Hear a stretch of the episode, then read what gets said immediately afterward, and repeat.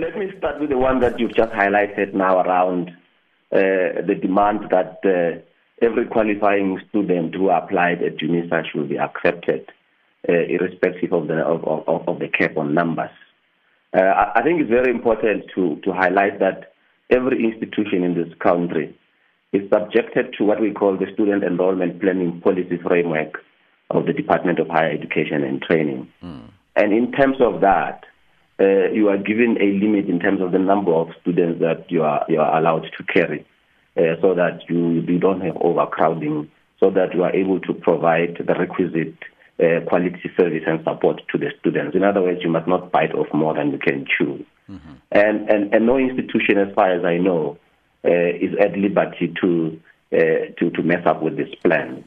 But it's also important to also highlight that already, if you look at the national figures, the department has allowed close to 210,800 new spaces at all 26 public universities, and out of that, 54,400 are carried by UNISA alone.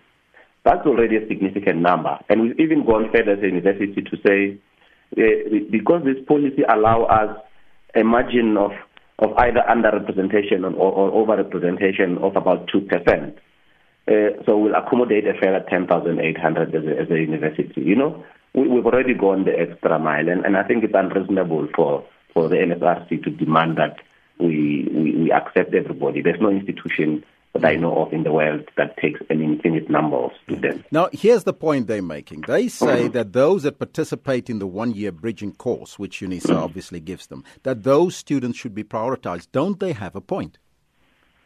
Yes, and look, I think it's a moot point because, as we shared with them, we had already taken a decision as a university to say that students who have completed higher certificates in 2018 and who have applied to study for cognate degrees and meet the minimum requirements will be allowed to register. So there can't be a dispute there because we've already factored that into the numbers. Mm. Mm. Now, as the impasse continues between yourself and the students, are there any activities ongoing currently in order to prepare for this year's intake of students?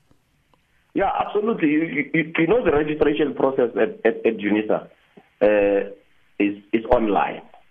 And there's two types of online registration. There are people who register off campus using their own devices, going into internet cafes and so on, and which is what we are currently encouraging because of the work stoppage, of the strike by the students. But there's another a batch of students who come into our campuses, but they're not assisted over the counter physically. They are merely coming in to access the computer lab, what you call the computers that we are making available, so that they do online registration at UNISA campuses, and those are the people that are affected. But for all intents and purposes, registration is going well because people are registering off campus. Mm-hmm. Now, do you foresee starting off the academic year as planned, or do you expect delays in order to accommodate some of the students' demands? Well, we'll cross that bridge when we get there, but I think we don't want to jump the gun. One, because registration is closing only on the 26th of January. Two, because it is ongoing now as we speak, because the numbers are growing every day, and we are confident that we will reach the target that we have set for ourselves. So at this point, we really have no reason to look into extending the deadline or tampering with the academic calendar.